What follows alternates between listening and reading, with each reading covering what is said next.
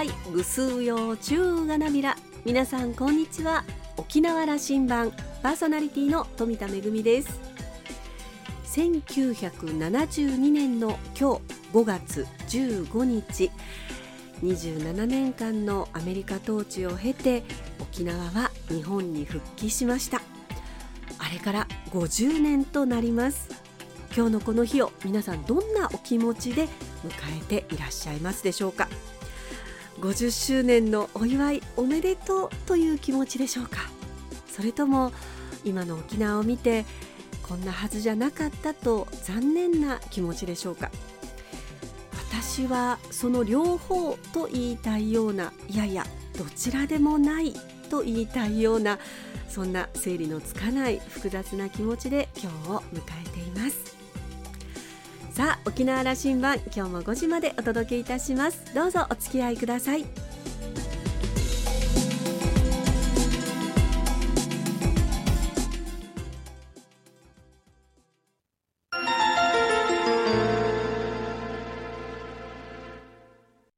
那覇空港のどこかにあると噂のコーラルラウンジ。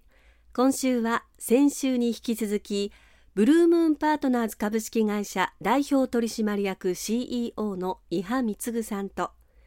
ラウンジ常連客で沖縄大学地域研究所特別研究員の島田克也さんのおしゃべりです。伊波さんは1967年生まれ読谷村のご出身です。琉球大学経済学科を卒業。株式会社コスモ証券経済研究所を経て1996年に株式会社沖縄解放銀行へ。その後株式会社解放総研の設立に携わり設立とともに取締役経営企画部長に就任しました。2014年に独立し2015年に現在のブルームーンパートナーズ株式会社代表取締役 CEO に就任。県内初の証券アナリストとして活躍しています。それではお二人のおしゃべりをどうぞ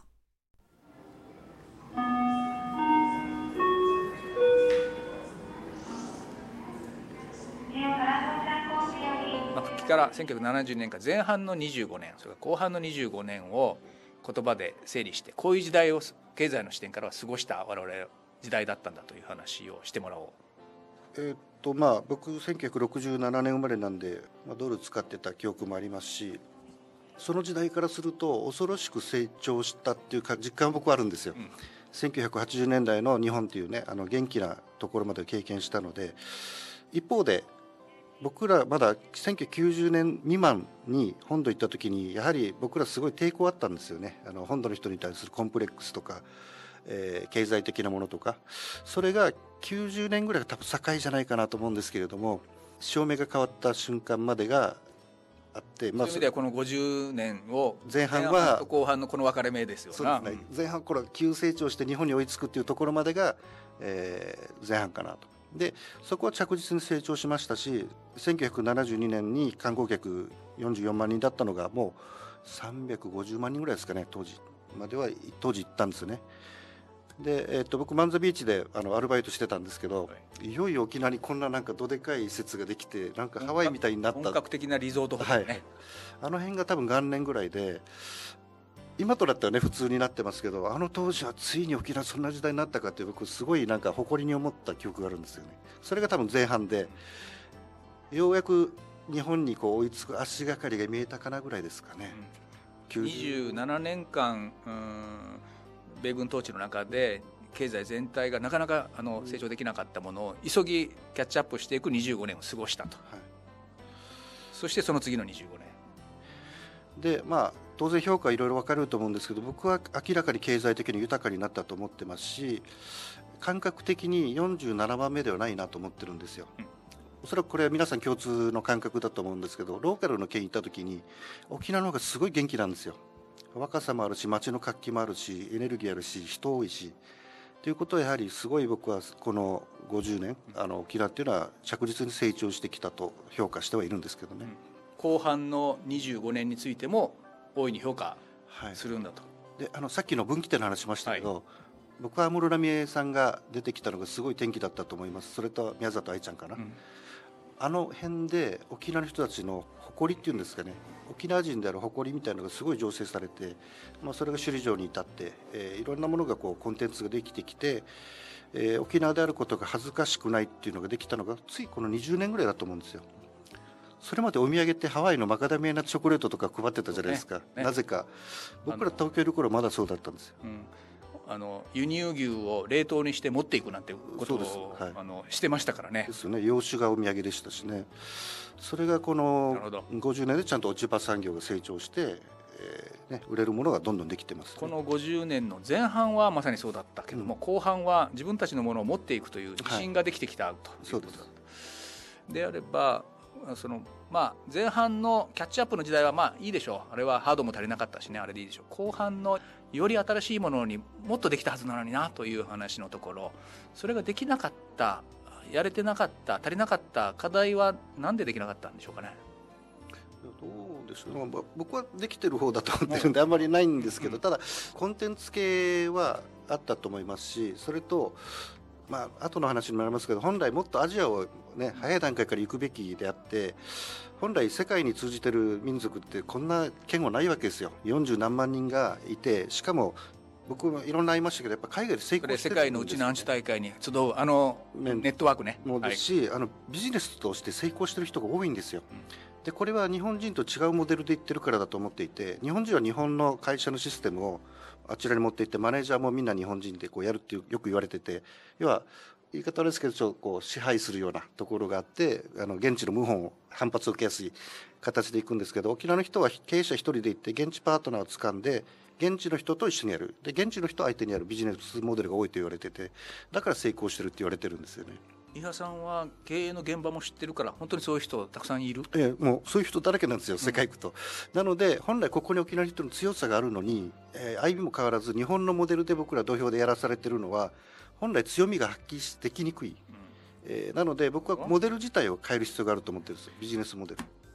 まああのー、今から20年ぐらい前からと言っていいでしょう、まあ、四半世紀前からかな。あのアジアの成長に沖縄乗ろうということは言い出してはいましたよねずっとね。はいそれが足りなかったという指摘ね、はい、あの別にナショナリズムとかそういう話じゃないですよ、うんうん、あの沖縄がどうやってビジネスとして成功するかっていうとやっぱり日本向いてたらだめで、えー、日本と違うやり方で本来沖縄の人が持っている国際感覚であるとかグローバリズムとかっていう感性を生かした方がうまくいきますしまあ、時間守らないとかアジアで当たり前のことじゃないですか。なので沖縄の人の方が当然感性は近いんですよねあのポジティブに評価なさった、うん、あ復帰50年前半も後半もよくやった沖縄経済だったと。ところが振興計画での評価もそうだし評価していくと県民所得は上がらなかったねと、うん、つまり上がらなかったというよりも順位上げきれなかったねと。それから失業率みたいなことも改善しきれなかったねと。この評価にはどう？えっとまあ、僕、統計のあの専門家でもあるんで統計は嘘をついたりもするのでなかなかむしろ実感の方が大事は嘘をついたりもする。あのいかよりでもできるんですよ。あの切り口によって、うん、そういうふうに見せようとするのね。あの、まあ、まあいろんな表現切り取り方切り取り方ね。表現の問題あるということで、えー、あくまで大事な実感ですし、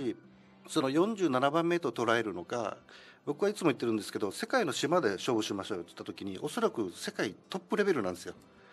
ハワイについても、まあ、ある意味で勝ってると思うんですね。幸福度でいうと。やっぱりハワイっていうのは本土だったり日本だったりこう、ね、経済的に占領され占領ってのはあれですけど、えー、イニシアチブ取られてる中での経済なんでなかなかきついと思うんですよ。ただ沖縄の人は沖縄の地場産業も育ちながらここまで来てるのでで県民の幸福度も実は高いんですよね。ということを考えると何をこう日本の相手にして47番目と思ってこう不平不満言うのかちょっと僕感覚が分からなくてそれも世界見ていや堂々と僕ら世界で一番幸せな島ですよと言って、うん、堂々と韓国客呼ばれた方が僕はいいと思っていてそこの押し出し方です。で日本社会は平成はもうあのなんていうかな低成長の時代になって多分沖縄は次の時代が低成長の時代にこのままだと入っちゃうわけですねあの日本に習っていくんだとね。それを違うギヤに変えれるかということだろうと僕は思っているんですけども次の50年も成長したいと思っているとこへの提言をしていただきながら。いやあの基本、えー、潜在成長力を伸ばすの人口を増やすか、えー施設を伸ばすかということになると思うんですけど、とうとう、とうとう沖縄だけになりましたよ。あのそうです、ね、人口人口増は他の46都道府県は東京まで前年比を下回ったので沖縄だけが人口増えてる、はい、なのでやはりあの人口増加策っていうのはとても大事でこれやっぱり行政が旗振ってやらないといけないところで例えば沖縄でも市町村単位でもいいと思うんですけど3人目の子さん4人目の子さんにはいくらの補助を出しますよとかあの、まあ、お金でもいいですよ。ということをやるだけでも増えると思います。やっぱり人間が、ね、経済成長を支えるっていうことだと思うんで沖縄があと50年も永続的に成長するためには、えー子供を増やすかあるいは社会人構造を増やすかしかないんでおそらく社会人構造はほっといても沖縄に集まってくると思うんですよ。今こう日本がなかなか元気ない時にやっぱ沖縄元気ですしアジアとの交流拠点になりつつあるので今いろんな経営者が移住してどんどん来てます。で多分その流れは今後も変わらないと思うのでそこはいいんですけどやっぱ人口増やさないとダメです。あと50年経ったら沖縄の人口200万になっている状況を作ろう。こんな話とか出てきていいと思うんおっしゃる通り。僕はそれは行政が旗振るべきだと思います。200万人の、えー、人口規模を作ろうと。その時に初めて南北縦貫鉄道の話とかその話がないもんだからグランドデザインが出てこないよね。おっしゃる通りね。あの那覇空港の国際ターミナルもそうですけど人口減っていく中でいやダメでしょって最初小さかったわけですよね。ところが蓋開けてみると沖縄がすごい元気であっという間にキャパオーバーになって増やさざるを得ないって。鉄道の話も全く一緒でロジカルにそこは必要だっていうねふうに設計しないといけないんですよね。1点目あの人口を増やすという政策をきちっとやっていこうやと、うんはい、2点目どうでしょう？グローバルリーダーですよね、うん、えーと、今、ようやく沖縄でもやっぱりステーキさん、吉本さんであったりとか、えー、県外、海外にたやすく行く人たちが増えてるじゃないですか、まあ、88にしても香港行ったりとか、で一方で、本土の方々が太巻次郎さんの森下さんであるとか、ポータマの清川さんであるとか本土の方が来て沖縄のコンテンツをアレンジしてまた本土に戻すみたいなことをやってらっしゃる方がすごい増えてるんですけど、まあ、それも含めてようやく沖縄からこう日本世界こうガンガン攻められる時代が来たなと。これ5年前なかったと思いますよ。なのでそこはやっぱりリーダーの視点ですよね、うん、世界観が別に沖縄っていう小さい島にこだわってない人たちがどんどん出てきたんでできている。もともと世界に通じるコンテンツがいっぱいあるわけですよ、まあ、タコライスにしてもポータにしてもいろんなものできるんですけど沖縄そばだってまだ出てないじゃないですか。そういう人たちがまだまだこれから出るべきだと思います。グローバルリーダー。リーダーです。あの世界視座を持ったリーダーです。あの復帰レジュームからの転換だという言葉を時々僕は使うつまりあのこの50年間を我々常識としてきたあの内縄的観念これだからできないな沖縄ということを常識としてきた。これを、まあ、レジューム転換というのも発想を変えるということだろうと思うんだけど何が変わるべきだと？この次の復帰50年は僕はとにかく海外に行くしかないと思っていてルックイーストですけど、うん、あの日本見ててもしょうがないので、ね、そこに愚痴っててもしょうがないんでもう明らかに経済成長は西にあるわけですよ沖縄から見て。で、え地政学的にも明らかに沖縄って有利なポジションにあって台湾でも1時間に行けるし香港の方が東京より近いわけですよ。でこの地理的優位性を生かさないといけないですしあの県民性的にすごいアジアに合ってるのでえー、そういった意味でもアジアでビジネスしやすいんですよね。アジアのビジネスしてても沖縄人はストレスが小さいのであの日本の一般的な企業に比べて。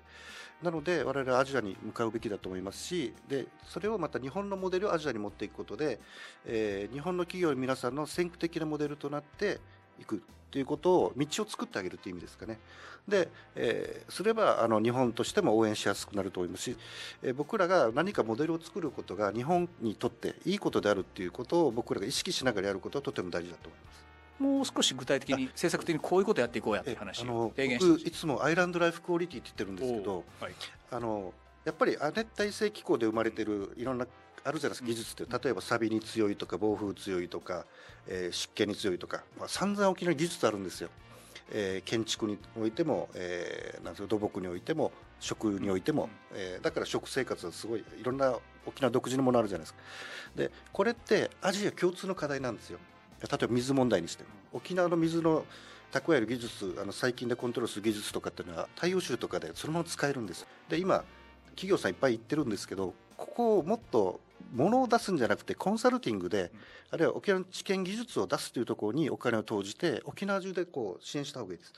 それがあのひいてはアジアとか太陽州の皆様の生活を豊かにすることになるんでそこに貢献することが沖縄の役目でもありそれがひいては日本にとってもいい結果をもたらすんじゃないかなと僕考えてるアイランドクオリティとおっしゃった。アイランドライフクオリティ。ライフクオリティね、はい、なるほどこの当初社会において世界の先進国レベルの経済力を有しながら生活水準を持っていってるところってそうはないんだよね。そういうことなんですよ。なので世界で僕一番幸せな島だと思ってるんですよ、うん。経済的だけじゃなくて技術も文化も歴史も持ってるんですよ。こんな島は世界にないんですよ。これの強みをまだ生かしきれてないそういうことです。というところを生かすための政策今の振興計画の中にどう入ってる？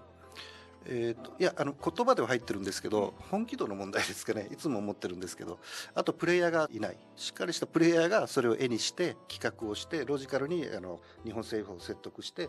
マスタープランまであちゃんと落とすところまで書いてあげないといけないですよね。アイランドうんライフクオリティこれは今は我々が一気に世界に出てい。くアドバンテージあるというふうにはい。これ復帰レジウムからの転換ですね。そうあるとは思ってなくなんかまだ遅れてんじゃないかと思ってるものを転換させるんだという話。そうです。あの世界から見たら沖縄すごい進んでますからね。皆さん経営者として、うん。コンサルティングメンバー15名とおっしゃったねええ。これ率いてあのやっていこうとしていることあの沖縄全体の話じゃなくてビジネスのところだけでいいです。ああの今転換しようとしていること大事に思っていること。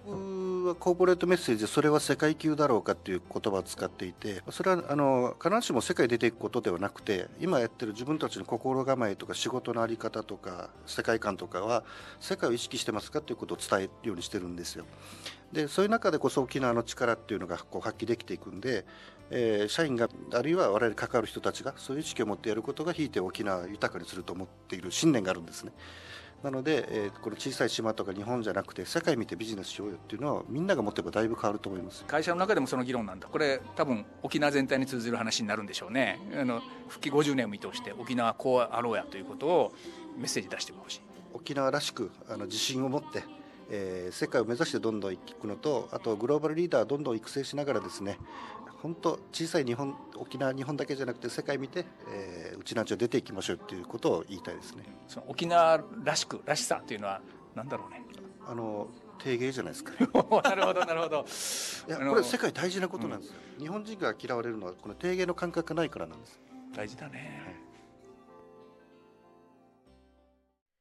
沖縄がこれまで以上に発展していくためには人口を増やすことそしてグローバルリーダーを増やすこと。もともと沖縄には世界に通じるたくさんのコンテンツがあるじゃないかと、えーそれをまあ世界に発信していくためには世界的な視座を持ったグローバルリーダーが必要というお話でしたね、えーまたアイランドライフクオリティの下りは私はちょっとハッとさせられました。ついつい私たちは日本の中で47都道府県の中で何位とかっていうね、えーそういう順位なんかを気にしてしまいがちですけれどもいやいやいや、えー本土だけではなくアジアそして世界へと目を向けると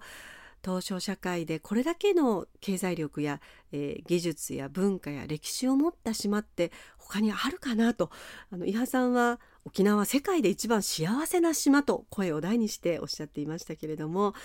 沖縄らしく自信を持って世界を目指していく。その意味では定芸も世界の中ではある意味価値を持っているんじゃないか、えー沖縄の持っている国際感覚を生かしていくというお話もユニークでしたね。島田さんは伊波さんとの2週にわたってのお話を終えて伊波さん曰く今後の沖縄経済の発展はアジア市場をどう捉えるか。沖縄の若い経営者たちにエールを送っていますと話していました。今週のコーラルラウンジはブルームーンパートナーズ株式会社代表取締役 CEO の伊波貢さんとラウンジ常連客で沖縄大学地域研究所特別研究員の島田克也さんのおしゃべりでした。来週のコーラルラウンジはラウンジ常連客の島田克也さんと私富田恵の復帰50周年対談をお送りする予定です。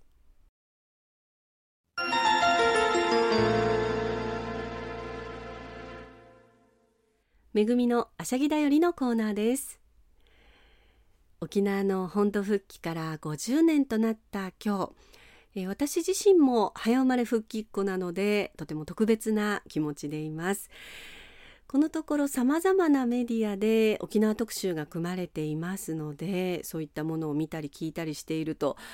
ああそういえばあんなことがあったなこんなこともあったなと懐かしく思い出されたりまたあの私の知らない復帰前そして復帰直後の沖縄あこうだったんだなと新しく知ることもたくさんありました。そんな中で当時のうちなんちゅがどんな気持ちでいたのかなと思いを馳せたりしています。復帰措置に関する県議書を読んでみたりまたあの記念式典でのね当時の初代沖縄県知事の屋良長病知事の挨拶なんかを見てますと沖縄県民のこれまでの要望と心情に照らして復帰の内容を見ますと必ずしも私どもの切なる願望が入れられたとは言えないことも事実でありますとこんなふうにおっしゃっています。まあ、あの新しい困難に直面するかもしれないとまでおっしゃってますので、まあ、あの今の沖縄というか将来を、えー、予測しているというようにも、まあ、読み取れますよね。えー、必ずしも県民が望んだ形では、えー、なかったそしてあの今の沖縄を見てもこれだけ多くのアメリカ軍基地がまだ沖縄にあるこの今の沖縄、えー、どんなふうに皆さんは感じていますでしょうか？ただあの沖縄のこの地理的な状況沖縄がアジアの真ん中にあって海の中にぽっかりと浮かんでいるこれはあのいいことも悪いこともこの地理的状況から生まれるということがたくさんありますしこの沖縄の位置というのは、えー、変えることはできません。不屈の精神で諦めずに道を切り開いてきた先人に恥じないような沖縄を目指していきたいと思います。めぐみのあしゃぎだよりのコーナーでした。